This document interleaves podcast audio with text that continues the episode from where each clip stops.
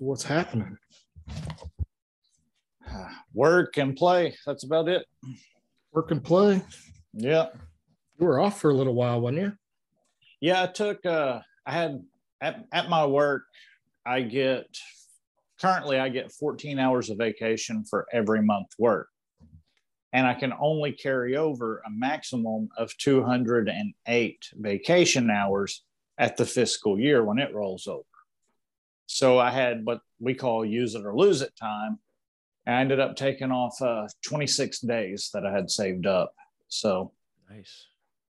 It was, it was very hard to go back to work after that. Uh, originally, I had planned to do a uh, through hike of the Wachita Trail. And that was going to take about two weeks of that vacation. And then I was just going to be lazy and play with the rest of it. Uh, I ended up getting a little over fifty miles into the trail, and I'd strained something in my ankle and had to pull off. So uh, I ended up instead, I spent more time moto camping off of my motorcycle and, you know, doing odds and ends and playing and stuff like that instead of hiking. So it still worked out, but I just didn't get the hiking in I wanted to do. So you bought the, uh, or I guess the wife bought a motorcycle too. So yeah, uh, I had originally got me the Honda uh, C R F three hundred Rally. I was, I was kind of on the fence about getting a bigger bike. It had been a while since I had rode. The three hundred is the same size as the bigger bikes, but it was geared more towards like a newer rider, and it was not very expensive for being a, a Honda. So I picked that up, uh, took it out, put a little over a thousand miles on it. And I had uh, put my name in for a uh, Suzuki D R six fifty at the same time I bought the Honda. Right before I bought the Honda, I was like, well, you know, there's none available. I'll just put my name on the list. And uh, they ended up calling me and they said, hey, that that D R six fifty is in if you want it. And I told them I'd bought the Honda, and they said, well, bring it down. We'll see what we can do. So I took the Honda in, traded it in, got the D R six fifty. And this whole time that I've had both bikes, my wife has had her name on a list for a Honda Monkey, which is a little one twenty-five, almost like a mini bike, but the thing will do like sixty miles an hour. So it's a fast, nice little mini bike. And she wanted something that she could stand up and ride. And if she dropped it, she could easily pick it up. So we had her on a list, and finally one came available, but it was used. Had a whole forty-eight miles on it. So used. Yeah. Man. Yeah. forty-eight miles. We, I took off work early. As soon as they called and they said, you know, found out that they had it there, I was like, I'm on my way, put a hundred dollar deposit on it. I'll be there shortly. And drove there and uh, picked up the wife on the way, and then drove and picked up the motorcycle. So she's got her a uh, Honda Monkey one twenty-five, and I've got a Suzuki D R six fifty. Nice. You like and, the six fifty? Yeah, I do. I really like it. The Honda, I said it was a, a, a great bike. Nothing wrong with it. But uh, the subframe is only rated for a certain amount. And when I started putting all of my, you know, gear on it for moto camping, water, fuel, camping gear, I was really starting to stress out that subframe. So I was really happy to, to move up in a size that has a heavier duty subframe, can handle the weight better, plus my weight better. Um, It's a ton of fun to ride. I, I just did basically two hundred miles this past weekend on it. Uh, ninety percent dirt road. I think I did fifteen miles of pavement out of that. So uh, I just released part one and part two of just riding around in the woods on my YouTube channel. Uh, parts three through five will be released later this week. About every two or three days is how I've got it set to release them. Uh, but it was it was a lot of fun, and I'm seriously like jonesing to get back out there and do it again. Understand that. So that's about all that's been going on with me lately. Yeah, uh, work and motorcycles and playing. That's about it. Mister Pixel, what's been going on with you? Oh man, nothing too crazy. Um, trying to get out and do some training and work, and did get to take advantage of the nice weather this past weekend. And, uh, you know, got my, my introductory to the season, uh, starter sunburn. So yes, getting, uh, getting that, that base layer down.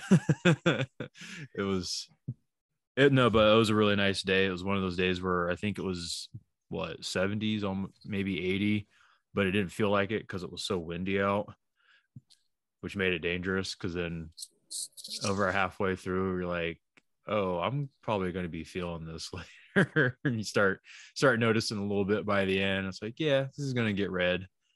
Yeah, it was same here. It was probably close to eighty. It was hotter in the house than it was outside because of yeah. the wind. Yeah. Typical Ohio. We had snow on the ground on Monday and air conditioner on by Saturday. Yeah. So. Oh, you got that big of a break. Usually down here in Arkansas, it's pretty bipolar. You'll have the heat on at eight o'clock in the morning, and then you'll have the air conditioner on at noon, and then the heat back on around six p.m. Jeez. Yeah, we we we have that too. It the A C was on Saturday, Sunday, and the heat went back on Sunday night because it's down in the forties again at night. Mm-hmm. So yeah, it's been, you know, wonderful. Yeah, I was really wanting to get out and do some camping last weekend off of the motorcycle. Had everything geared up to go, and when I left, it was uh, not supposed to rain until Sunday afternoon. And I was like, okay, cool, I, I'll be packed up and back home by then. And uh, ran into a family friend while I was out riding, and uh, he's like, you're camping tonight? It's supposed to start thunderstorming around three a.m. And just happened to run into him where we had cell service. So I pulled up my phone, and sure enough, I was like, oh, damn. So my camping got canceled, but I love camping when it's like forty degrees out. That's forty to thirty degrees outside is the best. I sleep like the dead when it's like that. Yeah, I hear you there. That's nice. It sucks when it's hot. I have finally, my... My trip overseas taught me how to sleep when it was hot.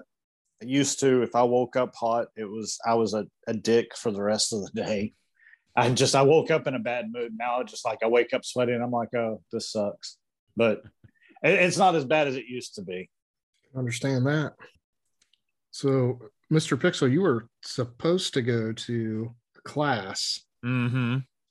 Tell us about that. I don't want to talk about it. This was this the, the uh, red dot class? Oh no, that was in, that was uh, that was in February, I think. Yeah, this has just been a really bad year so far for me to get into any training. This has been the what is this the third training I've tried to go to, and something came up. Um, the red dot, like I said, like you brought up, was February, and I think the instructor just. Midwest weather was unable to fly in the night before. Yeah, there was like an ice storm or something. Yeah, it got real bad. So actually that whole week was bad, I think, wasn't it? And it was, yeah. Everything was just up in the air. Yeah, it was pretty nasty. So that one got canceled. Um, there was um, a one-day uh, E C Q C Uh, Extreme Close Quarters Combat class that popped up, and I was going to try and go, but they couldn't spare me at work. Thanks a lot, COVID.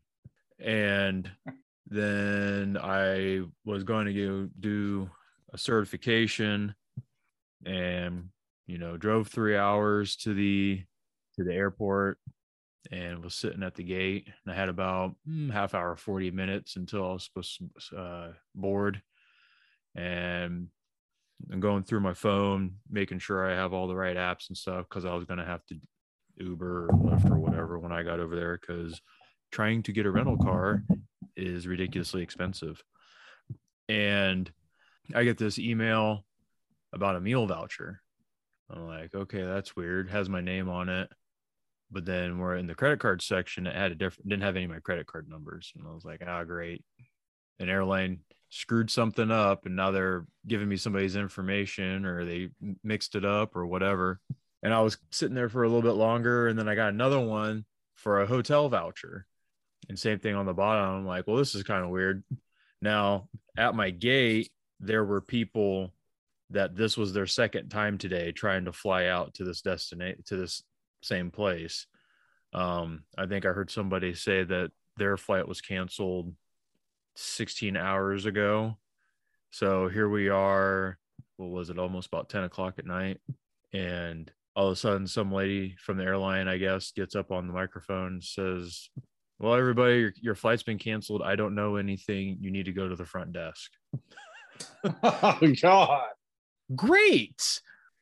So everybody in mass goes to the front and we're all waiting up front. And at that point I was just kind of over the whole situation. So I just got my refund because they had, they sent something, said, well, we can fly you out tomorrow. And I'm not sure if it was the layover or the time or the time that I was supposed to actually get to, you know, where I was going. It was seven p.m. And it's like, well, if my class starts tomorrow, seven p.m. isn't going to cut it. There's a whole day I already missed. And I was like, yep, I'm done with this. So I just got my money and went back out to the parking lot and drove another three hours back home. And while I was was hold, on hold for twenty minutes for just waiting to talk to a human so I can see about getting my hotel money back and all that, just to find out that I was going to end up spending the whole next day trying to get money back from, I think I went through Priceline or something like that for some of it. So I guess I could get the money from the airline directly, but in order to get the money from the hotel, I had to call Priceline, but they would have to turn around and call the hotel. And they were having as much of a problem, if not more of a problem that I was having trying to get a hold of them, and had to call me back like three times, be like, okay, we're going to call them. Here we go. And it's like, you guys are just going to have to call them and then call me when you get a hold of them, because you're going to be on hold forever. On top of being passed to three different people and each one saying, yeah, well, I'm making notes. And it's like, well, why am I still telling you guys this when I told the past people exactly the same thing? And they said they were making notes as well. So why is this a new thing to everybody? But you know how it is with customer service. Uh, so it doesn't sound all, fun. No, no, that sounds quite, that's like my travel nightmare. That's why I don't ever want to travel. I know. Unless, unless I'm in control driving, I'd right. rather me drive somewhere. Yeah, I was already just like, I don't mind it, but it's not something I really am like super excited to do. Like, yay, let's go travel and fly and deal with a bunch of people and try to schedule things when everybody else is being unorganized. And yeah, I'm not, I'm not I wasn't super thrilled about it. So that was a waste of a evening and morning.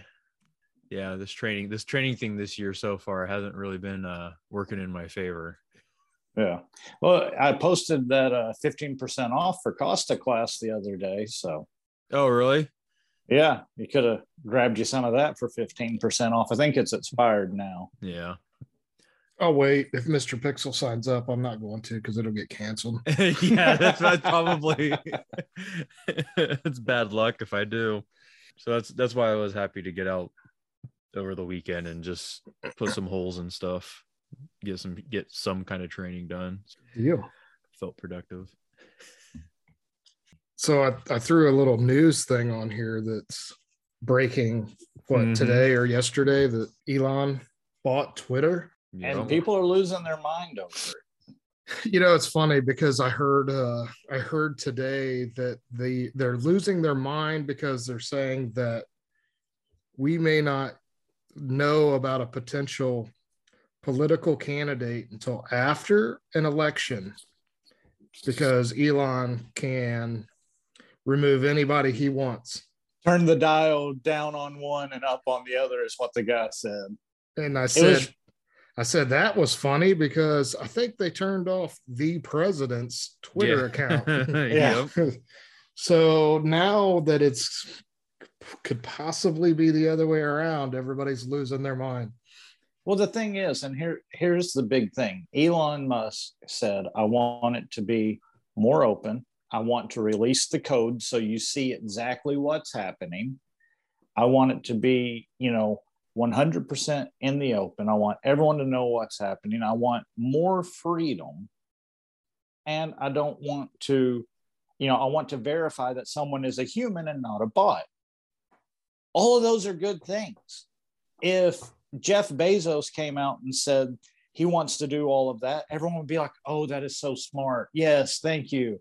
But it's because Elon Musk, who for some reason, I guess because he's been on Joe Rogan, they're like, oh my God, he's one of the devils. Like, dude, you realize that he's like, you know, one of the only reasons why the electric car is still alive. One of the coolest, fastest, best electric cars, one of the best selling electric cars. He sent an electric car into space. I mean, he has not a flamethrower.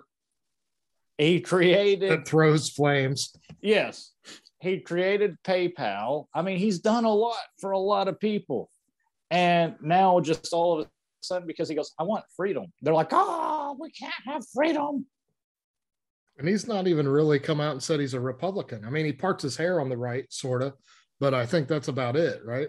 I, I mean, he's not he's not necessarily, he, he just wants, you know, he wasn't even born in this country. And I think he just wants the the freedoms that we talk about having that, you know, on paper, they look good on seventeen seventy-six paper, but, you know, they're kind of stuck in the corner. So that, that's I, it's it's nuts. That's why I said if anybody else who hadn't been on Joe Rogan's program said that they were wanting to do that, if Joe Biden came out and said we're going to release the code for Twitter, we're going to make it to where everybody is verified, and we're going to get rid of all these spam bots that, you know, people are arguing with, they would think it was a great idea. But because someone who may or may not be right-leaning, someone who is not in their party or may not be in their party, we don't even know.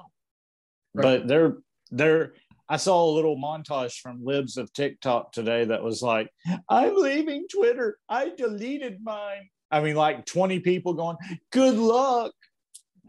Like, you realize this is like the same stuff that you made fun of Republicans for when they left Twitter, when Donald Trump was kicked off. You're like, oh, yeah, go do your own thing, whatever. Right? I don't know. It's ridiculous. I don't, I'm just... I don't see anything bad out of this. I mean, I don't really see a, ba- a bad side to this. I mean, I don't either. And I'm just, I'm so sick of everything. I'm ready. I'm, I'm ready to just become an old man who lives in the woods, who walks through the woods, and who rides his motorcycle and looks crazy and everyone thinks he's dangerous. I'm just, I'm ready for that. I'm ready for that stage of my life. I got all those, but living in the woods already. Yeah, but I'm talking like, you know, true old-fashioned hermit, you know, beard blowing behind you in the wind while you're riding, sort of creepy old dude vibes. I'm ready. I'm ready to be the creepy old dude. I'm just, I'm sick of it. I'm sick of it all. Yeah. Yeah. The ones I'm... you're like, the ones you're like, I don't know if he makes meth or if he makes bombs, but he does something in the woods out there. I'm not for sure which. And it's That's... probably, probably both. Either or, I'm just, I'm ready. I'm tired. I'm tired of people. I'm sick of it. The hypersensitivity, the, oh my gosh, words hurt. You know what? I grew up with words hurting too. You know what I did? I I, I sucked it up and I was like, oh, you're you're making fun of me. Ow, my feelings. Ow. Okay, you know what? Your mom's a whore. Well, that's what I was gonna say. You know, when when when uh, yeah, when when we were growing up back then, when words hurt, you figured out which words you could throw back that made them hurt too, right? So. Yeah, and if you couldn't figure that out, then we threw fist, and whoever won was the winner, and it was over. Yeah, you punch them in the face, and then the next day you're best friends at school again. Yeah, I mean that's that's how it worked around here. That's kind of like the guy who uh, fucked around and found out with Mike Tyson. Dude, that's you know, so great. That's so that's the well, best I mean, internet what do you, video. What do you expect? You pick on, you pick on, you pick on, you pick on, you pick on, you pick on, you pick on. and then he unleashes. That's for, for an autograph. For people, for people who are always on the computer, they don't see what it's really like.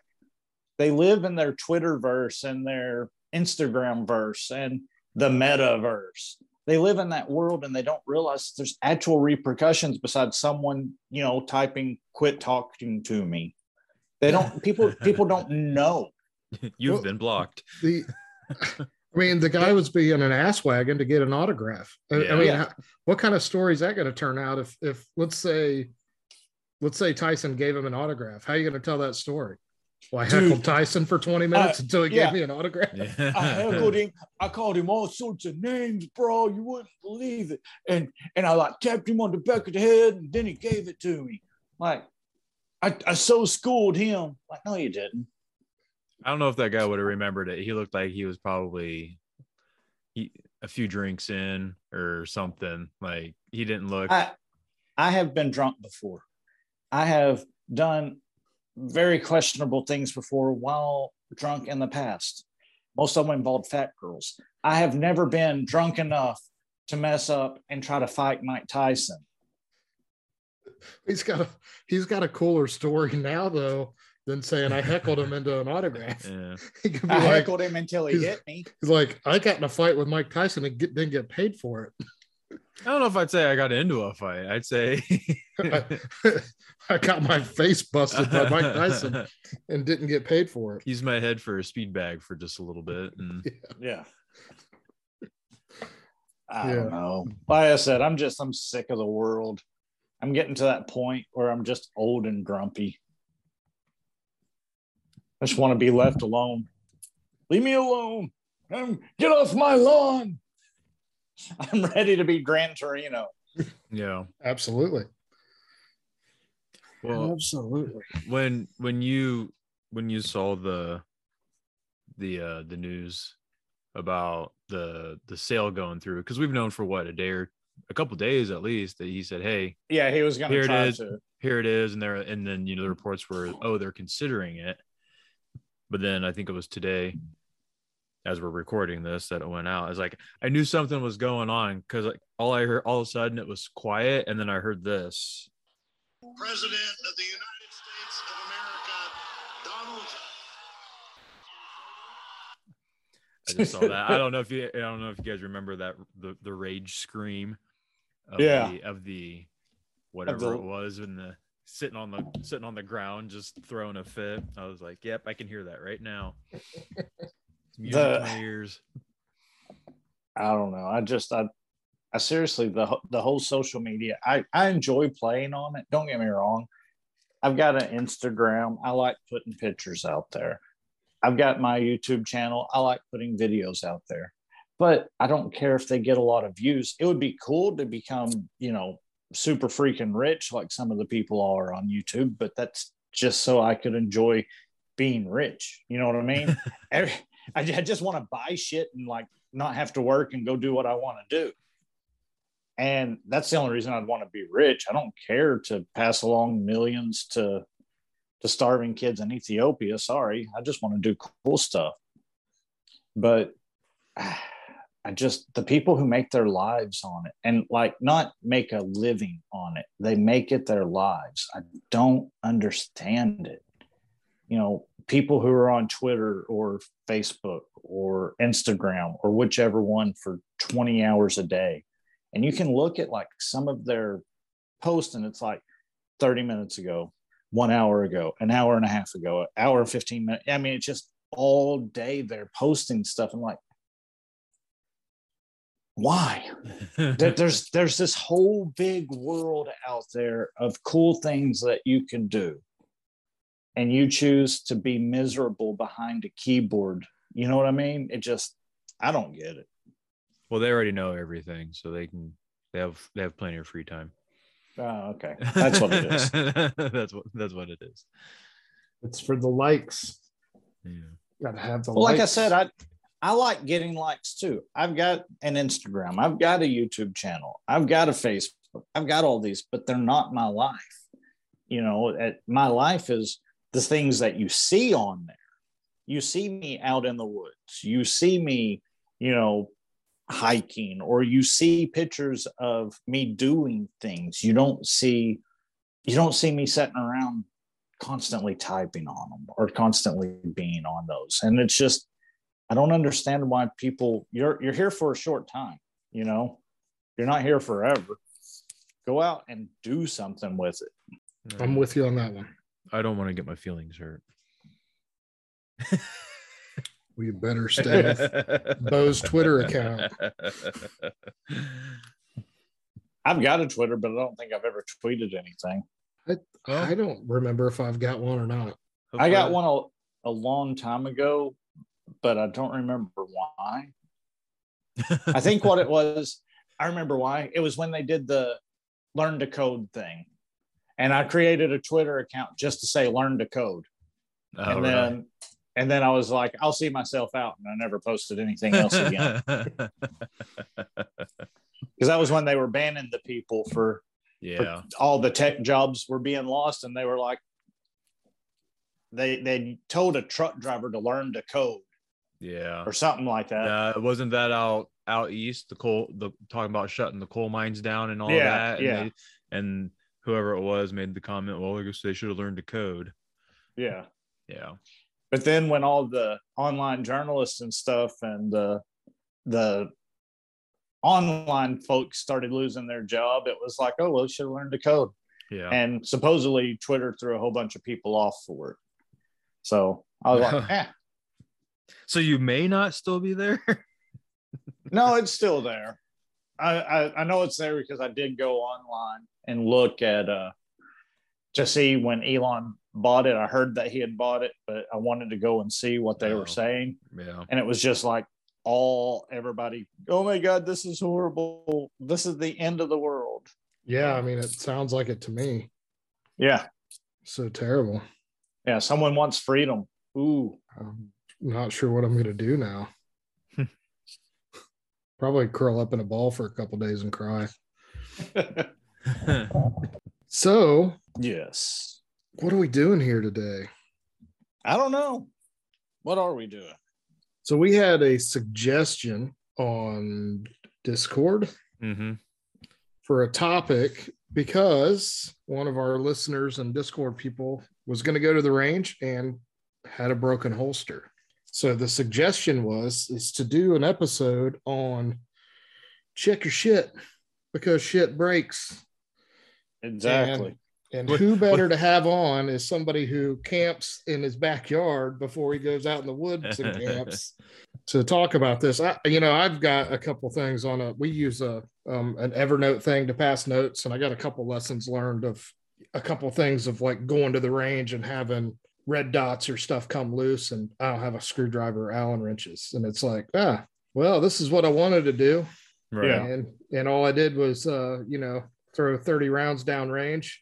Hand tighten my red dot and roll back home, you know, because what's the point? So yeah, we'll get to a couple lessons learned, but that's that's kind of what we're here today is to uh, for everybody to talk about what you do to check your gear out or check your stuff out before before you go camping or before you you know go to the range or or anything for that matter. You know, before I think we had talked about it on a different different episode that you check a.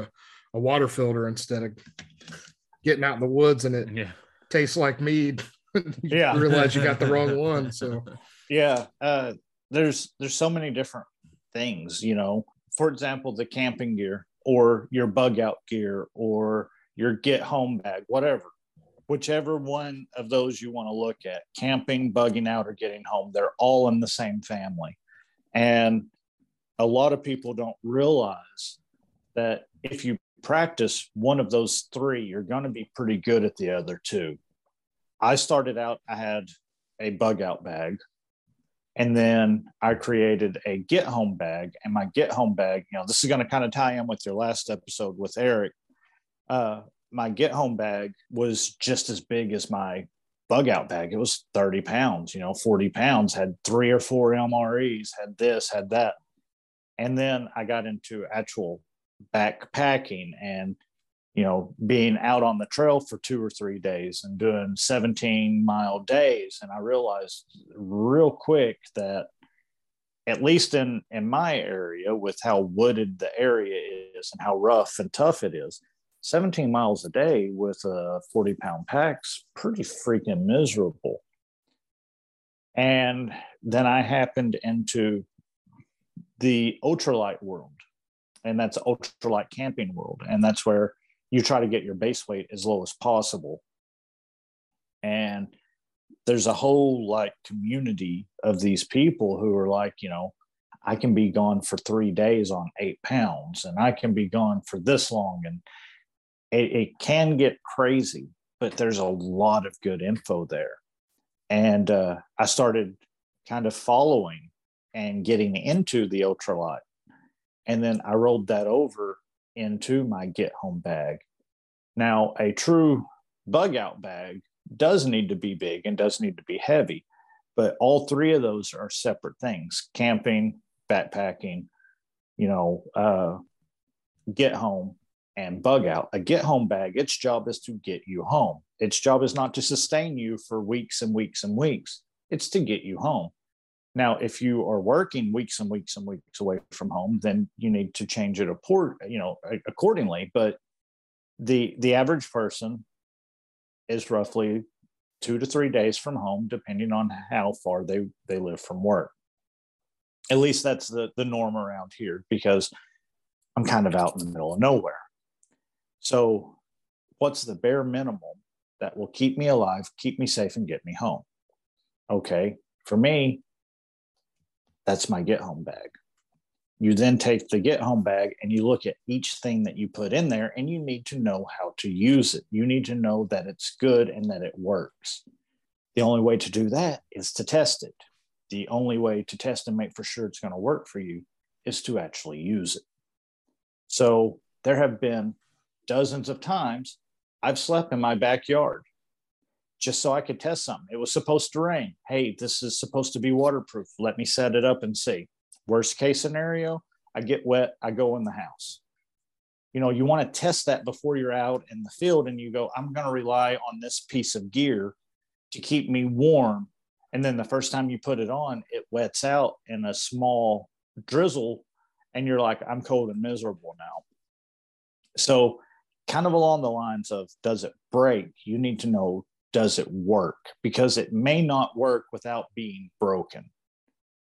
Um, The best thing to do is to use it and to try it out and find out if it will work for you. Perfect example. My current get home slash I'm just going to go out real quick sort of shelter. I use an Outdoor Research bivvy. Bought the bivvy. Love it. Keeps all the bugs off of me. Adds about ten degrees to my uh, sleeping bag. It helps keep it warm and dry. The only problem is this particular model tapers down to the feet too tight. So as it tapers down to the feet, I can't fit my sleeping pad inside of it. I can't fit my sleeping pad inside of it. That means I've got to put my sleeping pad on the bottom out from underneath it. If I would have, or I need a different sleeping pad. If I hadn't tested it, I would have never known. I would have grabbed the wrong sleeping pad to try to get home in a situation. Yeah, makes makes sense. I mean, like you said, you don't want to check out your rain gear thirty, thirty miles away from home and it doesn't work. It would be miserable. So, yeah, so sometimes the the best the best solution is to make for sure something works, even if it's not broken. And then I I don't recommend someone buy a five hundred dollars EOTech and go do a torture test on it, unless that's what you want to do.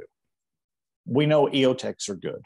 We know Aimpoints are good. We know Trijicons are good. We know you can trust your life to basically those three with no problem. What you don't know is, can you trust your life to a Primary Arms? Can you trust your life to something you buy off of eBay? Can you trust your life to something off of Amazon? And there are some gems in the rough out there. Some of them are just absolute garbage. And you might think, I've got something that I'm going to be able to defend my life with, until the first time you drop it. And that was kind of, you know, what I was getting at with those torture tests on my videos was, can a two hundred dollars you know, red dot actually save your life if you need it to. And some failed spectacularly and some did really good and was surprising. Any more of those in the works, by the way? Yes and no. Uh, can't really talk about it because it hasn't been released to the public yet. But there is a company that is looking to make their own U S made micro red dots, uh, but they haven't been released yet. They're still in the working phase. They're still planning everything out, still sourcing parts. Once those are made, I am supposed to get one, unless they forget about me by the time they do it. I'm supposed to get one for testing. And it's a red dot for a pistol. You know, micro red dot, similar to Trijicon's R M R. Uh, as of right now, that's the only thing torture-wise that I've got possibly in the works.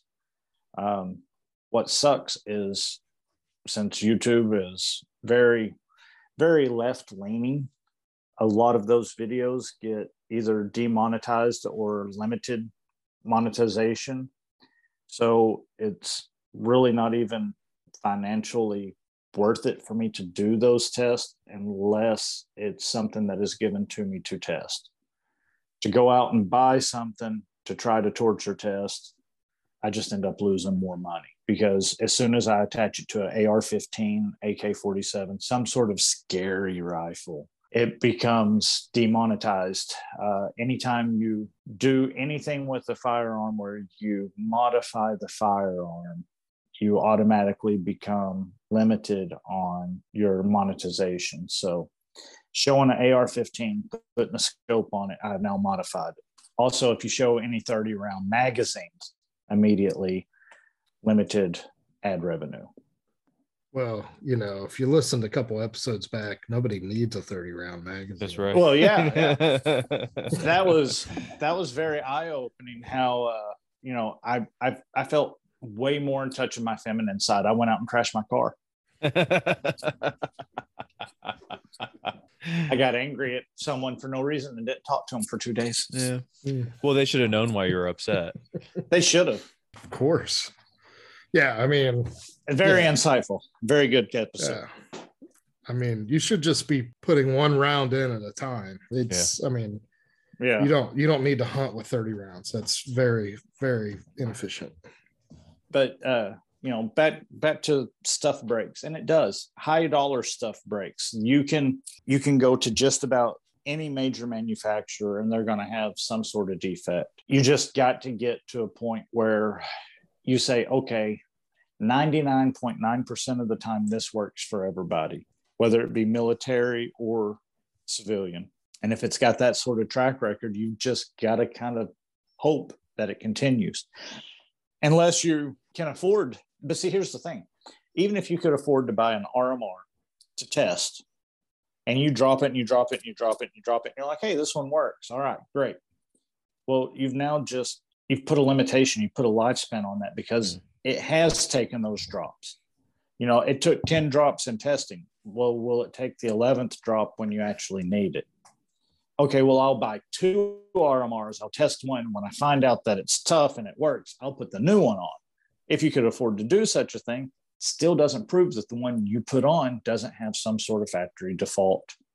You know, a, a micro...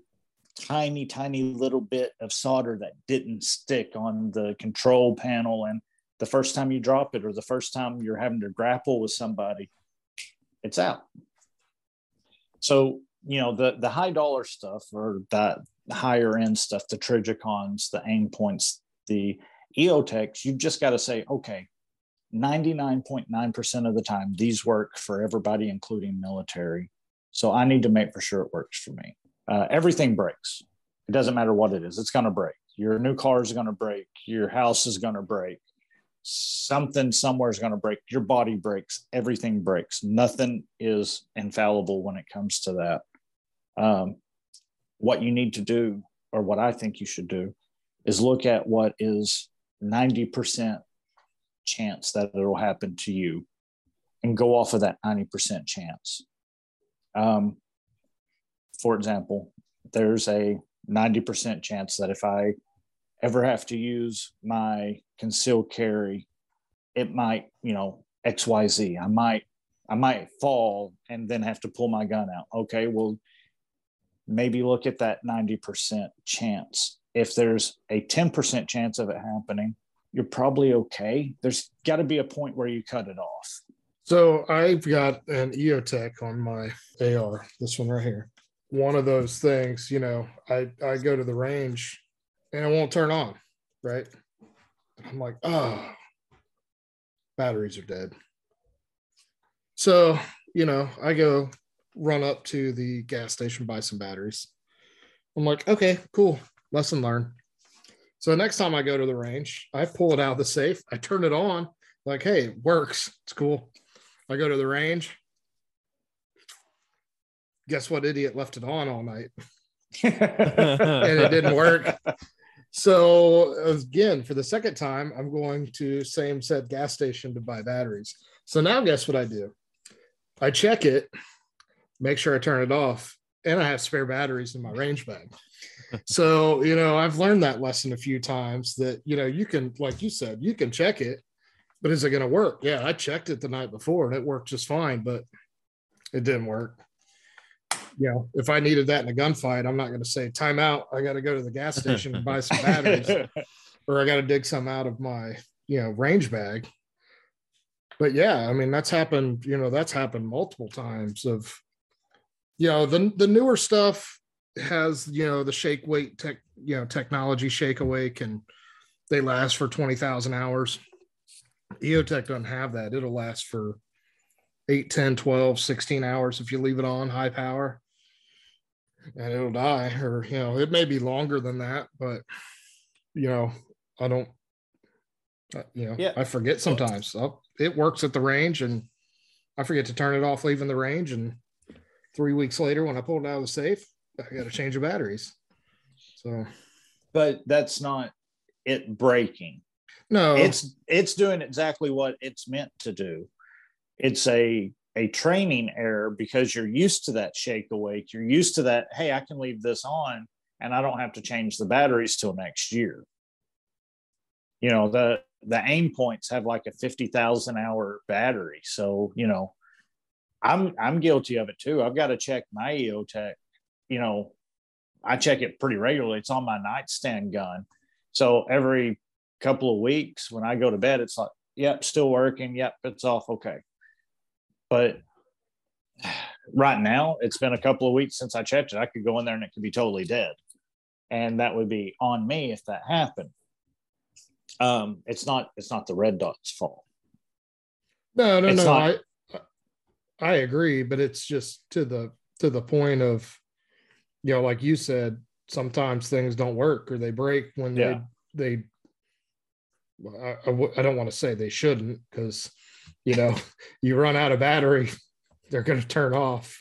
Yeah. You know, it's not, not necessarily your fault, or, you know, unless you're going to start a stopwatch and you know exactly when it's going to die on you, but.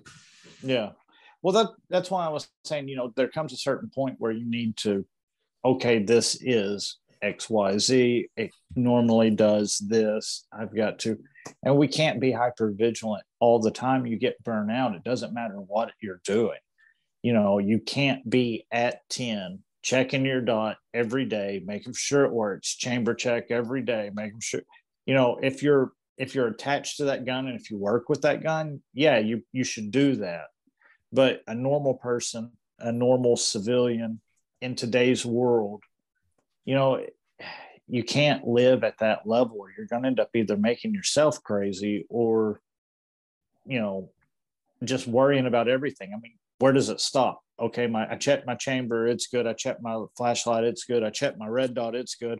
Okay, I need to check my bug out bag, it's good. Okay, now I need to, you'll never get anything done because you'll always be trying to check something. Is the battery in the car good? You know, am I going to be able to leave if it's a bug out situation? Yeah, it's good.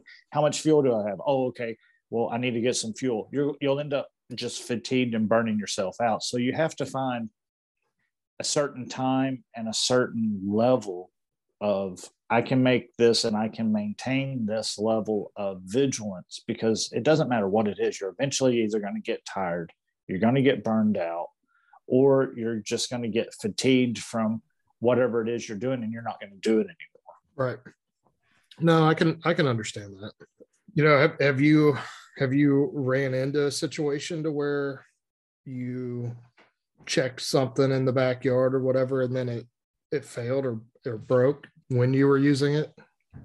Uh, yes and no. I don't want to say it actually failed, because I haven't had true failures in the field. Now, if I was, if I was able to take that entire, you know, two hundred mile trip, two week trip I was planning on taking, maybe I would have found something. Uh, I have found that, you know, you had talked about the, the water filter earlier, because I, I take my old filters that I use for water. Every, every year I buy a new water filter. I use the Sawyer Squeeze. They're thirty bucks at Walmart, and they are phenomenal. You get two uh, one liter bags with them. You get replacement uh, rings for seals. I mean, they're, they're a great deal, you know, absolutely amazing deal for thirty dollars. So at the beginning of hiking season, I'll buy one.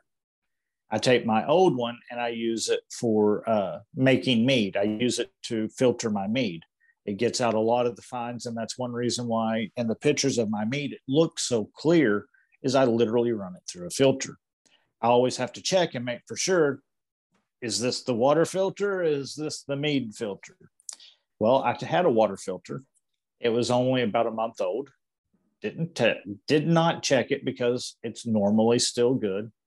Went hiking with a buddy. It was just a warm-up hike. We were doing a fifteen mile loop with a camp at ten miles. So we hiked ten miles, camp, hike five miles out the next day. And like I said, luckily it was just a warm-up.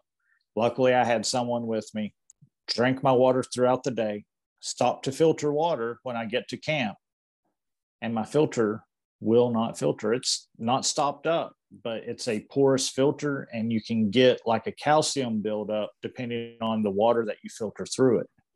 And when the the filtered water comes out, it's clean on this end, but you've got that calcium buildup on this end, and it clogs the pores of the porcelain, and it literally will not filter. And apparently I had gotten into some calcium rich or some sort of other mineral rich water on my last trip. And I knew it was good because it was still new. It had only been used once. Well, I had used it in some sort of mineral-rich water that stopped up the tiny microfilters that are inside of it. And uh, luckily, my buddy, his worked, and we used his. So that would have been a, you know, a painful experience to to to be wanting water after a ten mile hike and not have any, and not have any within the next five miles of you, unless you drink straight out of the creek, and then you risk so many bugs, uh, you know, so much crap you can get, and then you know, literally crap until you die. So uh, I try really hard to not drink wild water anymore, especially since it's thirty dollars for a quality filter, as long as you don't get dumb like me and not back rinse it or allowed it to get crystallized inside. So I had that happen. I've had gear that I thought would work until I tried it in the backyard. If I would have went immediately out, it would have been miserable. I would have been cold or, you know, wet or whatever. That's, you know, luckily my wife is very understanding. I'm tell her I'm going to go sleep in the backyard, and she goes, all right, well, have fun. You know, and sometimes it's a hammock, sometimes it's a tent, sometimes I'm testing out a new sleeping pad, sometimes it's a, a, a new quilt, like, you know, that or something. I mean, it just depends. So I'd, I'd get the why you're an idiot statement from, from mine. Well, if you do it enough, you just beat them into submission. They just say, okay, whatever. Well, I, you know, we've been we've been married for almost twenty years, so that has something to do with it. But she knows that I've got the channel. She knows I enjoy this, and she's like, "Okay, well, whatever, you know, go have fun. I'm going to be sitting inside where it's nice and warm." You know, I've came in before with frosts on like my clothing and been like, okay, I got too cold. And she's like, well, you're an idiot. That's why, you know, it's twenty-eight degrees out there. I told you. Yeah. I was like, well, I had to test and see if this quilt would keep me warm, or I had to see if this hat would work. You know, that's, I, I try to test everything I can before I actually take it out, because I don't want that to happen. And, you know, part of it, I test out like my guns. I'll take them out to the range, and that's my test. Is this gun dependable? Is it reliable? Will it shoot this ammunition? I've had guns that hated steel case ammo. I've had guns that love steel case ammo. I've had a gun that would shoot the shit out of steel case ammo, but it wouldn't hardly shoot brass. Don't know why. And I always am of the opinion, if it won't shoot anything of the proper caliber that I put in it, whether it's brass, whether it's steel cased, whether it's a fifty-five grain, a seventy grain, one hundred fifty grain, whatever the grainage is, I don't, I want something that'll work with everything. And if it doesn't, I get rid of it. Just like, bye, I don't need you. Okay, this one, it shoots everything. It doesn't like my hand loads. Bye, I'm going to get something else. Yeah, I, I do the same thing, especially with a carry gun. You know, one of my rules is it needs to do two hundred rounds without a malfunction. You know, I'm not I'm not going to take it to the range and run one magazine and be like, no, it's good enough. Yeah. And, you know, that was one of my hangups on this SIG. You know, I was at that point. I said one more range trip and I had a malfunction. I had a stuck case. And I'm like, oh, I'm glad I did that one more trip. You know, I don't know that it would have happened um, if I needed it, because I was running, I hadn't cleaned it in a couple trips, and I was running steel case, and I I, I ran it pretty hot. Yeah. You know, a couple back to back to back magazines, and I think the case swelled and got stuck. But to me, it was just one of those things where, well, I'm gonna I'm gonna keep carrying the Glock for a while. You know, I need I, to get. I want to get, you know, two hundred rounds through it before I, before I make that switch. So I, I, I personally, my favorite gun is a C Z. After a C Z is probably tied between a Beretta and the P three twenty. Uh, once I learned what you could do with the three twenty and all of the stuff that's out there, that how you can mix and match, and I mean, make a phenomenal gun. Uh, and then, so. and then, Yeah, and, and then probably a Glock, you know, is probably one of the last guns. But like I said in a previous episode, they're kind of like that fat girl at school. You know, you can always count on her. You know, if it's lonely and it's three o'clock on a Sunday night, you call her, she's going to answer the phone. And I try to get away from them. Love C Z. C Z has too many parts. Now, the P... The P tens are a lot more pared down, but you get a P oh one, you know, you get a seventy-five B, you get something like that. And there's so many parts and springs and so many things that could break if if it was a true life or death, you know, uh, end of the world scenario. And you're not going to be able to find those parts in most places, because most local gun shops, at least around here, don't carry spare C Z springs. They got all of the crap you need for a Glock. You can build a Glock off of the shelf out of parts at most places. You know, they've got a polymer eighty lower sitting here and a slide over there. And, you know, I, you can just about build one. And that's why, that's why I always end up going back. I can shoot them halfway decent. I'm, I'm, they're more accurate than me. I'm not saying that. I can somewhat shoot a Glock accurately. I, I think that, you know, tit for tat, that's just, that's just the one that works. Yeah. I don't, I don't disagree with that statement.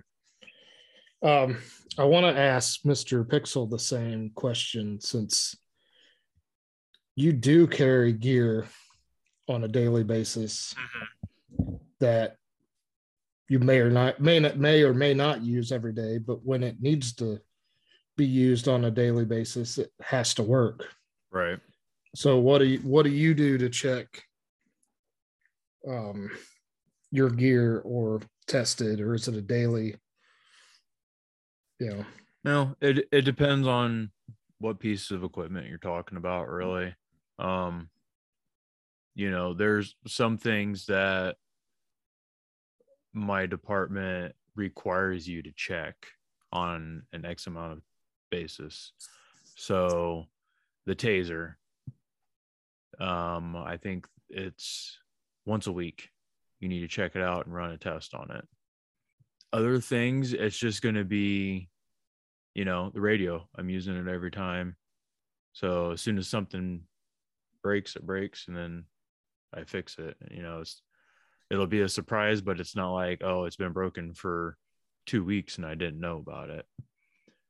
Um, it just kind of comes down to a habit when it comes to to things like that. Like when I was on third shift, I knew, so for my flashlight, I knew I could get through a work week without using, without having to charge it.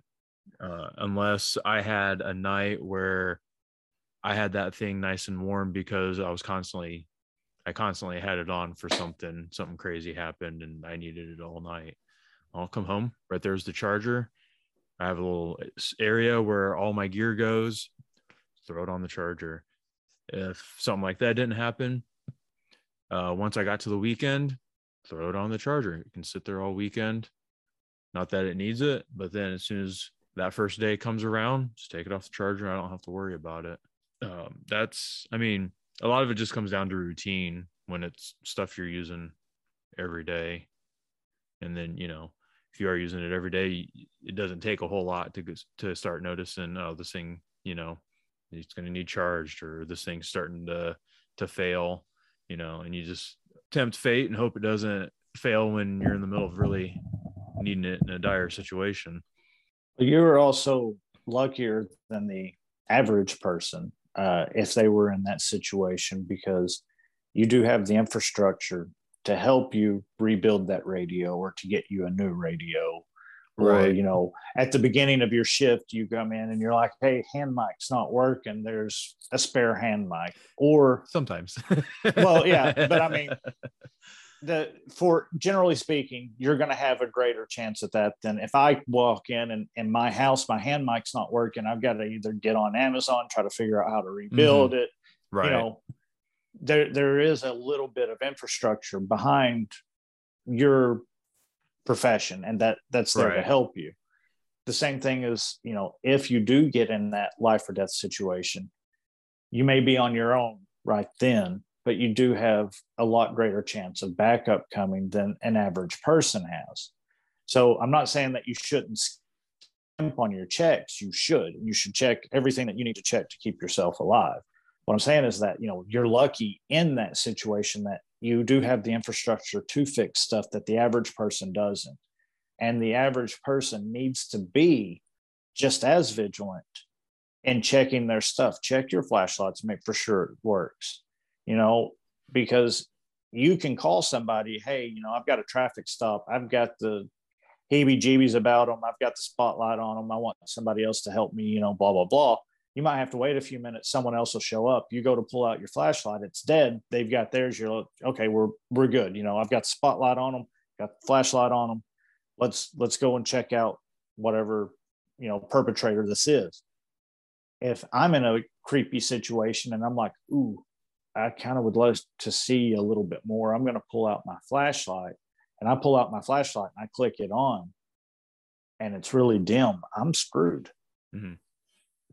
So, you know, you you do need to check yours, and you need to be vigilant because you do use yours every day. But those of us who don't use ours every day, exactly what you said with, you know, uh, you use it and you check it more often. So you start spotting that problem sooner. Mm-hmm. Plus, you have the ability to fix it sooner, generally speaking, than someone who has to order it from Amazon to fix whatever's wrong. Right.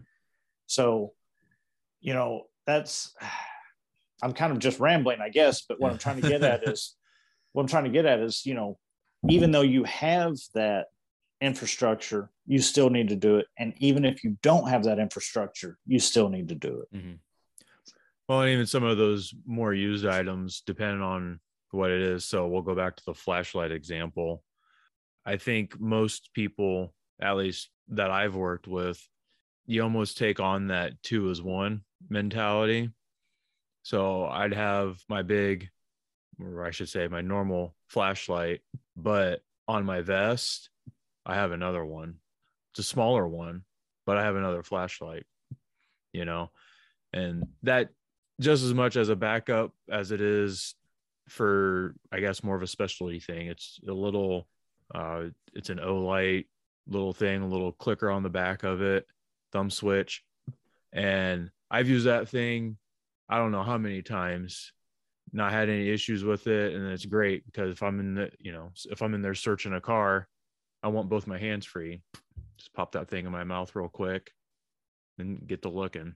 I got, I have yeah. both my hands free, you know, but it's also bright enough. I mean, I'm not going to use it to try and search a field or a large warehouse with, but if I end up in a house or a trailer or something like that, uh, that it's still enough that I can use that to look or, you know, blind somebody if something happens to my main one.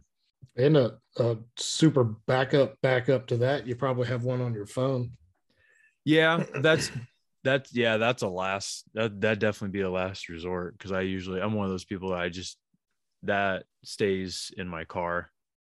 I don't even, I don't carry that around in my pocket. That's mine. The department doesn't pay for that. So when they pay for, pay for me to have a phone, then I'll use it for work. One thing I would like to mention too, and I'd like people, listeners to think about is, you know, we're saying stuff breaks and check your stuff. But if, for example, you have a red dot mounted on your pistol or a red dot mounted on your, your rifle, even, uh, you know, I'm, I'm guilty of not having backup sights because I don't like them.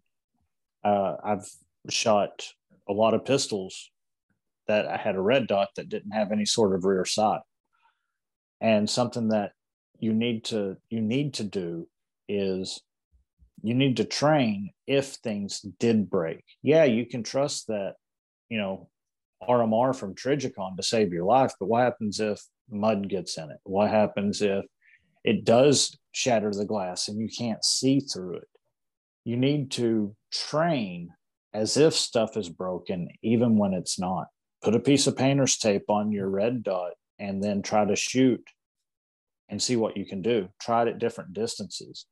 Uh, I had my Glock thirty-four video that I built. Uh, and in that video, I cover up the red dot. I go all the way back to twenty-five yards and I'm showing at twenty-five yards, I'm really stretching it, but I was able to put bullets into a target, somewhat combat effective, but at about twelve yards is where I really started opening up. And that was with no backup sight and my red dot not working. Um, if you're going to carry stuff like that, if you're going to have stuff protect your life, try to use it in a way that it might be broken. If you don't have a red dot, if you use standard iron sights, what happens if your iron sight gets hit, if it gets broken, if you've fallen, if something's happened, you're in a scuffle and they knock the gun out of your hand and it goes skittering across the road and you've got to run and get it. Can you still trust that your aftermarket sights are still on, or are your Glock factory plastic sights that you can usually push over with your thumb, is it still on? Put a little piece of painter tape over your rear sight and go shoot, see what you can do. You know, put yourself in that. It may not ever break, but if it did break, can I still perform? I think, uh, didn't Mister Pixel, we can't remember if we talked about it on an episode or offline. Didn't you say there's a video out of lining up like the corner yeah, side? I knew, I knew you were going to bring that up. Yeah. Um, yeah. I, if I didn't send it to you, I'll send it to you. And I want, since you have that gun, we'll, we'll, we'll try it out and see if, if, you know, we can figure it out. But yeah, apparently there's a way with SIGs that as long as your, as long as your presentation is proper, you can use the corner of your slide as a way for sight picture on a target instead of using your um your actual sights on it. Yeah, I know I know we had talked about it. I think it was just, you know, yeah. lining up and making sure it's kind of level, mm-hmm. you know, and you're seeing yep. just a corner and not the front tilted up or yeah, and there's just the back. There's a, there's another way, um, using the back plate as a point of reference as well, but that's that's something else we can get into later, looking into. So but yeah, I, I agree. I mean, it's watching a video is fine, but like Bo said, if, if you do that, you need to go yeah train with it and try it. And yep. the the it. main the main thing is is know if it works before it's broke. I mean, you might have your heart set on buying a S T I, you know, twenty eleven, and you get it, and then you just don't like the way it feels, or it doesn't grip naturally to you, or whatever, X, Y, or Z, and you didn't know that until you tried it. Unfortunately, people don't know that stuff isn't going to work for them because they don't try it. They buy that new fancy tent or that new fancy gun or that new fancy red dot, and they think this is going to be the best ever until you take it out and you actually try it. It may not be broke, but you need to know that it doesn't work for you even if it's not broke. Yeah, I mean, I'd say we, we've all been there. I, you know, I've learned the expensive way that I don't like Rugers or Smith and Wesson, you know, polymer guns. Um, you know, I've had a couple of both. I still have a Smith and Wesson that I don't like to shoot, don't don't use. I just haven't really got rid of it yet. But yeah, I'm with you on I'm with you on that. You know, you don't know until you try it. It'd be better if you had a, a buddy that had one and you can go try it before you spent the money on it. Right, but I mean, even if it even if it's something you've already got, you know, like I said, try it and make for sure it works even before it's broke. Put the tape on your red dot. Put the tape on your rear sight. Painter's tape won't hurt anything, and you can take it off, and it, your your gun's going to be fine. Do it with your rifle as well. You know, people people will say, okay, well, you know, I've got backup sights, and I've got, you know, this aim point, so I'm good to go.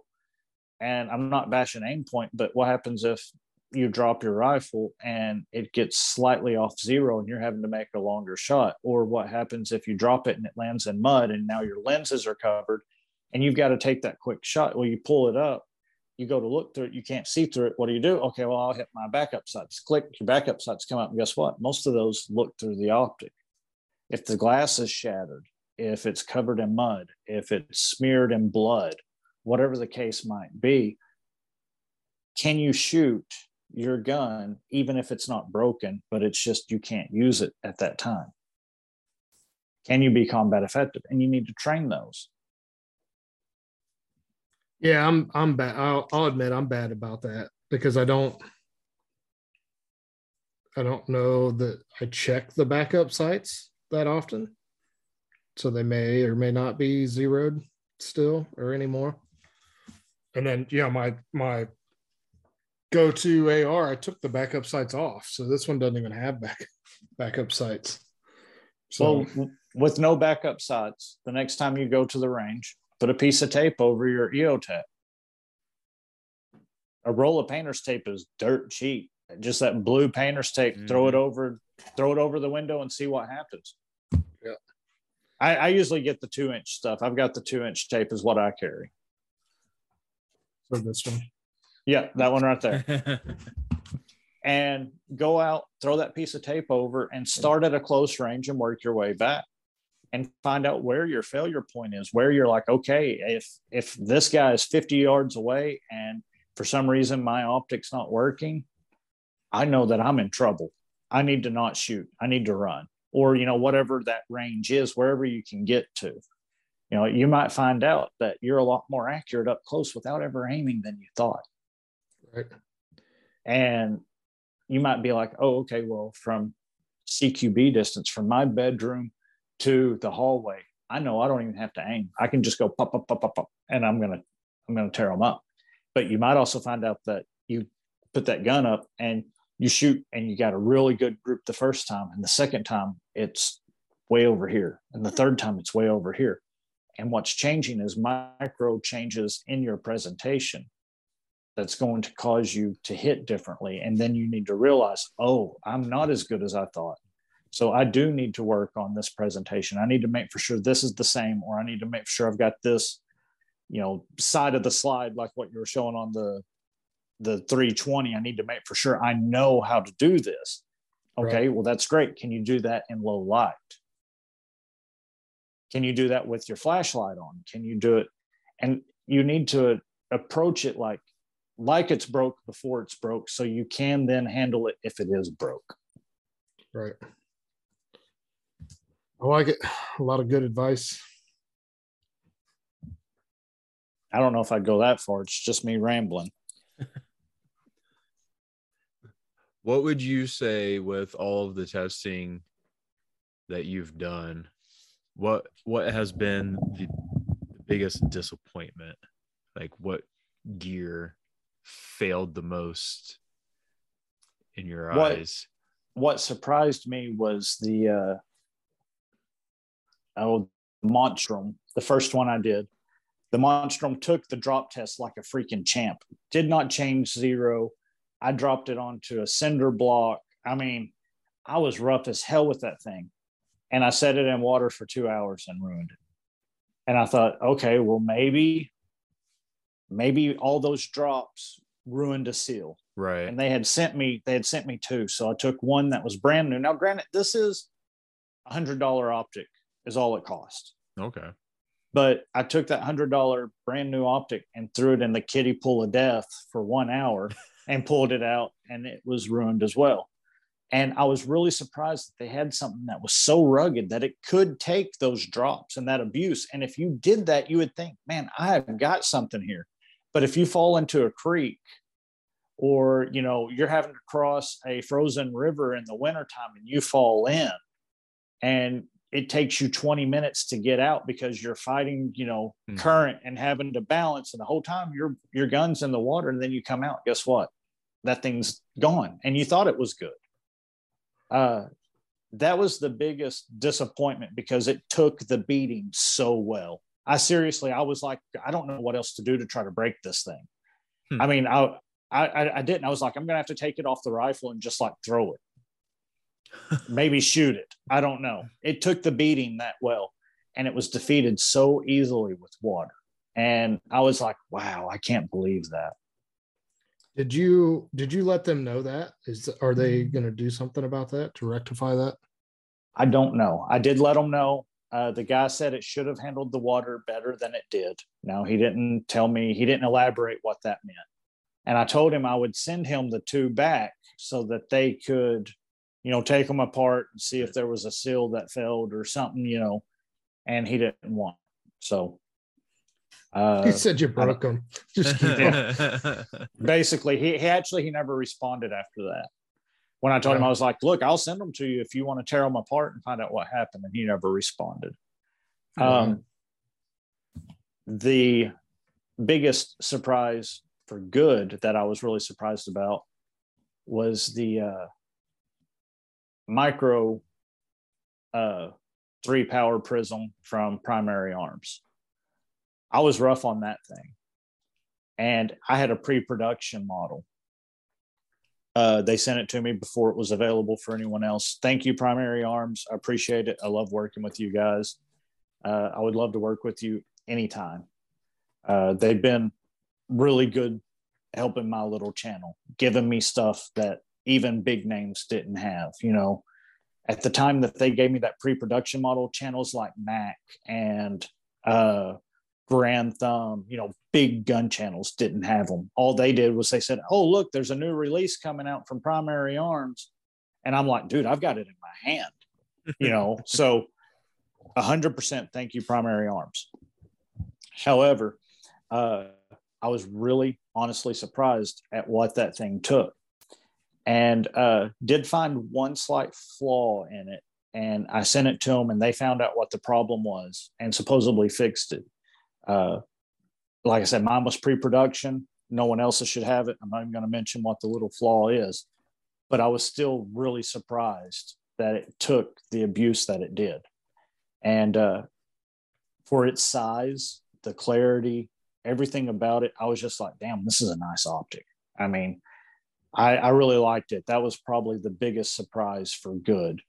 Uh, the other surprise that I did not see coming is that down rifle that I beat up all the time, that cheapest Palmetto State Armory that I could find. It was three hundred ninety-nine dollars, I think, or three hundred forty-nine dollars for the kit. I put it on an Anderson lower.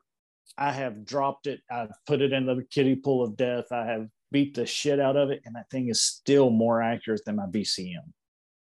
Wow. It is, it, it is to today more accurate and has had zero malfunctions after everything I've put it through. So that, that those two are the two things I found out that I'm like, I can trust these. You know, I honestly think I could trust that Palmetto State Armory now. Now, maybe I got lucky and you could buy the exact same kit and it could be total shit for you. That's where you've got to learn what works for you. But honestly, with the way that thing's performed, I, I'm, I, it, it's got a crappier trigger. It's got a standard G I trigger. I've got the enhanced trigger in the B C M. The B C M is one hundred percent B C M. That is a Anderson lower with everything else being Palmetto State. It's more accurate with a crappier trigger and has taken more abuse and is more accurate with a crappier trigger. And I honestly, I, I would, I would just, I would just be just as happy if the Russians started skydiving into the backyard. I'd be just as happy if I was the one holding the, the primary, or I'm sorry, not the primary, it's the uh, Palmetto State. I'd be just as happy holding that as I would holding my B C M. And that that's that's the truth. You know, people will say, oh, well, fifty thousand rounds later, find out. And that's okay, fifty thousand rounds later, maybe. But I could have bought three of these P S As for the price of one B C M, and every twenty thousand rounds, throw the piece, the, the P S A away, even though it's still good, and have a brand new one that's going to outperform this one that's already being outperformed by the old one. So those, those are the, the big surprises that I've found. And my microcosm of, of testing. Now, having said that, would you get rid of the B C M? Yeah, I would. I'd get rid of it and be, like I said, be just as happy with that primary arm, or damn it, I keep saying primary arms, that Palmetto State. Uh, it's given me zero problems. It's more accurate. And I have beat the shit out of it. And it's still fine. Everything works as it should. It's got some scratches, but that's it. Well, I mean, it's been dropped like seventy times. Yeah, seriously. Uh, probably close to that, if you add up everything I've done. Now, the very first test I did, I, I used the B C M and I dropped it. And guess what? It's got scratches on it, just like the P S A does. So it's not like one's got a tougher finish than the other. Um, they're, they're the same, basically. And maybe I, like I said, maybe I just got lucky. And the next one I get might be a total turd. But I would not be scared one bit to buy another one of those P S A classic kits. Nice. I like it. So uh got anything else, Mister Pixel or Bo, want to add? Or oh, I, I uh, think we've gotten I, everything. Yeah, I, I I think we're good. Uh, hopefully we uh covered the the broken stuff good enough for for the listener who wanted to know about broken gear. I mean, we kind of came in and out of it, but it's it's really hard to to nail down broken gear that hasn't broken. Yeah, it's more of a reactionary thing sometimes than... Was there any like lessons learned? I know like one of mine is taking Allen wrenches to the range and batteries, you know, so if something comes loose I can tighten it, and you know, if batteries are dead I can change them out. You know, do you have that, anything like that that you take camping just to have a couple Allen wrenches or, you know, whatever tools you may need, or batteries or something like that, a solar solar charger? Um, not really. Uh, because of the fact I've gotten into the ultralight, I try to get my kit as light as possible. And I look at, you you have to, when, when you get into the ultralight stuff, you have to get away from the prepper stuff to an extent, because the prepper, uh, the prepper part of it is, I need, like, like Mister Pixel said, two is one. I need this because this might happen. I need this because this might happen. When you start getting into that ultralight and into what I think is a good, reasonable get home bag, you're going to have to do away with that. Not two is one, because you're going to have to try to go lighter. Lighter is further, faster. And the only way to go further, faster is lighter. It doesn't matter what you're talking about. You put a sixty pound rucksack on your back, you're going to go slower than a guy who has a twenty pound rucksack on his back. Simple physics. So lighter, faster, further. Um, I have pared down my camping gear to where my biggest thing is I want to make sure I'm not going to be cold at night. So I take extra uh, long johns and an extra pair of socks. Everything else is only stuff I will need. Uh, also, because I'm neurotic, I don't pack the night before, because I'm afraid I might have missed something. I lay everything out and I pack the day of, right before I leave. That way I know, okay, tent, okay, sleeping bag, okay, air mattress for sleeping, okay, extra clothes, okay, my food. And then I make for sure everything's packed and ready to go, and that everything I had laid out on the floor is gone. And then I go. I've tried to do it the night before, and I sit there and I get neurotic about it. I'm like, I know my tent's in there. I know it is, but I got to look and see. So I'll pull it out and I'll look and see. I'm like, yeah, right there it is. And then I pack everything back. And then I'm like, well, what if I dropped something and I didn't realize it while I was packing everything back? I need to unpack again. So I end up repacking the next day anyway. So I've just gotten to where I lay everything out, double check everything. And I've got my gear room that I'm in now. I close the door. And then the next morning, when it's time to go on whatever trip, I come in and I load the bags and I make for sure the floor is empty. And then I know I've got everything. So there isn't, like, you don't, you don't switch something out. Like, instead of a pocket knife, you take a Leatherman or something to, to that effect. It's just lighter. No, I've never used it. I don't need it. Well, yeah. Uh, there, there's so much that you don't really need on, like, a, even a week long trip. A week-long trip, you need your tent, you need your sleeping bag, you need your sleeping pad to protect you from the floor or the ground, and then you need bare minimum change of clothes, really. Maybe a spare pair of socks and a spare pair of underwear. Wear your underwear for a day, next day you wake up, you turn it inside out, you wear it again, next day you put on the new pair and you wash that pair and you hang it off the back of your pack.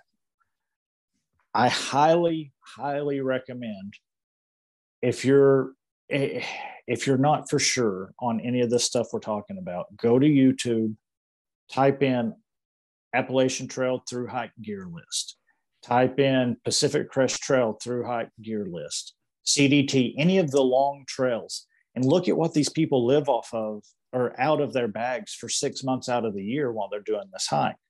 Now, granted, they keep adding food. They're not carrying six months worth of food, you know, but most of them will carry a week's worth of food, one change of clothes, and their camping gear. And that's it, because that's all that you need. You, and, and, and when it comes to, like, the get home bag, it's the same way. You don't need that extra Leatherman and that extra this and that extra that and this, you know, just in case this happens. I have hiked in below freezing temperatures with wet feet, went to bed, woke up the next morning and my shoes and socks are frozen, and literally put my sock on and watch ice flakes break off of my sock, and hiked seventeen miles that next day like that. Your body can do a lot more than you think. And if you can do it lighter, faster, further, that's less of that uncomfort that you have to have. I got you. Makes sense. Anything else there, Mister Pixel? Nope. I think, I guess to put a little bow on this, not a B O, but a B O W. Um, uh, you know, circle back to where all this came from. This all came from someone who had an issue with a holster. And they noticed, I believe, when they were putting it on, that it was cracked. So I guess as I sat here and thought about it, the biggest takeaway for, you know, if we're going to make the theme, check your shit because it breaks, pay attention. You know, if yeah. every, every day, if you're putting, we'll use that, that as the example. Every day you're putting a holster on, you're putting a gun on your hip. Don't just blindly just put it on there, get it through the belt or tuck it inside the waistband or whatever and throw that gun in there. Look at it. Just give it a quick once over, inspect it. Okay, everything looks good on it. Throw it in there. And you know you're good to go. I mean, everybody, you're probably going to, you know, people people are going to press press check, see if they have a round in there. You know, if they have a round in the chamber, you're going to make sure you got, you, got, you know, I turn your flashlight on. If you have a weapon mounted light, whatever it is, turn turn your turn your dot on. Check that stuff. Don't just take it for granted that it's going to be functional uh, when when you need it. If you haven't been making sure it was before you before you did it, maybe unload it and blow the lint out. Blow the lint out. Change out. Your... Yeah, you don't need that obstruction. So change yeah. out your carry ammo once a year or exactly. two. Right. And before you put that stuff in, check it, you know, um, you know, how often have we pulled ammo out and we noticed that the, that the bullet's actually sitting back too far in a casing. Yeah. Came from the factory that way. Just, just check it. Be vigilant. But like, I, I, I still think that you can be over vigilant. You oh, can yeah. cause, you can cause burnout. Yeah. But you do need to be vigilant. Take that thirty seconds. If you're going to carry a gun, check your holster, check your chamber, check your gun, safety on, if it's a, a safety model. Nothing in the way while I'm holstering. It's safe. It's secure. Pocket knife. It it works because it's just a, a pocket mm-hmm. knife. Flashlight. Click, click. It's working. Okay. Yep. Put it in my pocket. Slap my butt. See if my wallet's there. Yeah. Yep. Wallet's there. Cell phone. It's charged. I can go. Yep. Yeah. The, the, the old Austin Powers, spectacles, testicles, wallet, watch. You're good. Yeah. Yes, sir. Well, yeah, it's funny you said that about the carry ammo. There's one thing that I do with carry ammo, and I was buying myself new carry ammo on my birthday every year until COVID. Um, but I would run the old ammo through like newer stock magazines. And then if I was switching the carry ammo, like a brand or grain from a one fifteen to a one twenty-four or something, I made sure that I had bought extra to run a magazine through the gun to make sure it worked. Hmm. And then those new, newer like Glock mags, you know, I'd fill two or three of them up or whatever. And I don't use them through the year. I'll buy cheap ones or spare ones. And that's what I train with. So I'm not, you know, doing was... mag dumps or mag, you know, cha- dropping the magazine on on gravel or whatever to to beat it up through the year when I'm training. So that was one, one thing I do. That that was one of the things that uh, Costa had said in his pistol class, that he has training mags and then he has his carry mags. And he said the most common problem you're going to have with a modern gun is going to be magazine related. It's the cheapest part of the gun. It is one of the biggest wear items on the gun. And he said, if you're doing the exact same thing you are, dropping those mags on concrete every week or every two weeks or once a month when you're training, whatever it is you're doing, you're every time it drops and it hits the ground, that's a chance for it to fail the next time. Right. So he has training mags that he trains with, and then he has his carry mags. His carry mags have his carry ammo in it. He gets to the range, drops the mag, clears the chamber, grabs practice mags, goes and runs, comes back, empty mags are put away. There's all of his play mags, good mag, good ammo, goes in, gets loaded, good to go. And after he said that, I was like, damn, that actually makes a lot of sense. So that is one thing that you can do to help avoid a breakage: buy good mags, run a couple of rounds through a couple of, you know, full rounds of that magazine. If it's a fifteen round, run fifty through it, run one hundred through it, whatever it is, whatever number makes you feel safe. And then take that mag, and that's a carry mag. And then do the same for your backup mag. Run one hundred rounds through it, make for sure it works, and then load it with your carry ammo.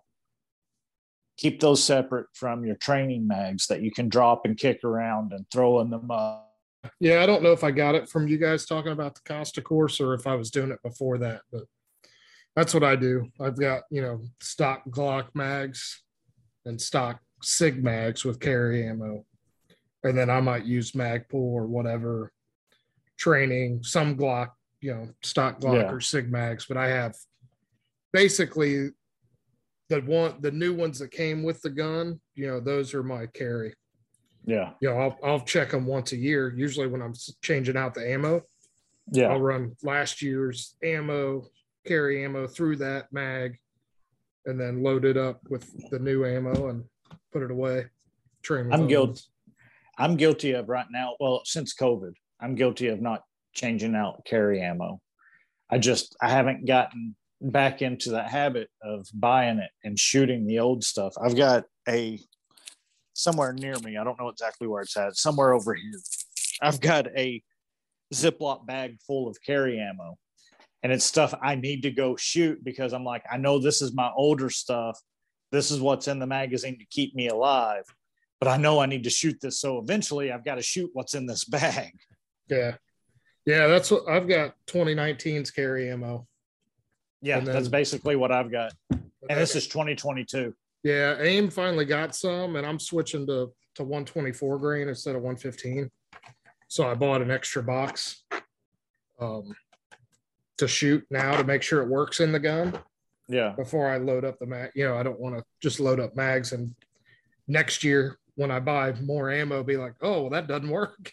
Shooting last year's, you yeah. know, find out at that point, but it, I'm sure it'll be fine, but I'm going to run, you know, a, a box of it through. So whatever that is, twenty rounds will go, go through before I, before I load them up. But I haven't, I haven't been able to do that yet either, but I just got the new ammo maybe two months ago. So, yeah, well, I'm telling on myself, I, I got to do it. And I just haven't, it's, I, I've gotten out of the habit. And thanks a lot, COVID and Obama. At least we got Twitter back. Oh, maybe, maybe, maybe, maybe, maybe it's all just a scam, and he's going to make it even stronger to the left. Maybe he's like, just joking, everyone. If you yeah. are a Republican, you are fired. Banned. All right, it oh. was fun. Yeah, as always, I enjoyed. Me too. And that'll wrap it up for another episode of the Aftershock Podcast. Thanks for listening. Thanks for joining us, uh, giving us some of your time. Go check out Bo, our guest, Bo Bowles of the Arkansas Outdoors channel. You can find him on Facebook and YouTube.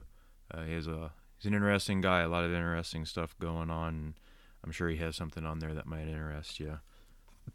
If you haven't already, find us on Facebook at the Wasted Ammo Podcast page. We're also on Instagram, Aftershock underscore podcast. And like we talked about in this episode, we're going to give this Twitter thing a try. So let's see how that turns out. You can search us Aftershock Podcast or Aftershock Pod one, and the number one. It's, it's all one word. Aftershock Pod and the number one. Yeah, like we talked about, this this is going to get interesting, so we just hopped on there. We'll, we'll see if it's anything anybody enjoys. And don't forget to hop over to strike force energy dot com. It's uh, something Dave and I use all the time. It's a nice alternative if you're tired of energy drinks or coffee or whatever. Uh, it's just a little pouch with a liquid in it. You tear it open, you dump it in your water. Uh, they have a couple or about four different flavors, and I just think it's a nice alternative to make sure I keep drinking water. Don't forget, use the code Aftershock. That'll give you twenty percent off your order. That's that's always a good thing, saving money. Thanks again, and we'll see you guys all next time. Bye.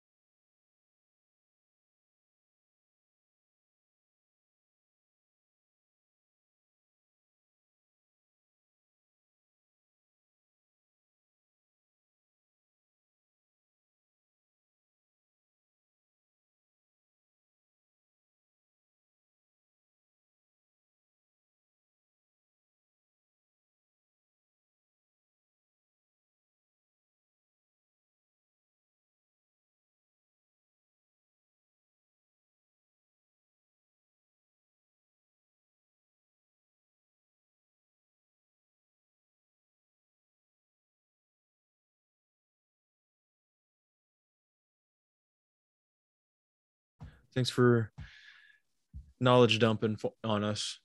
I don't think I dumped any knowledge. All I think I did was talk a lot. Uh, experience. There, we'll say we'll call it experience. Okay. Okay. Experience dump. Just like Amber Heard in the bed. That's right.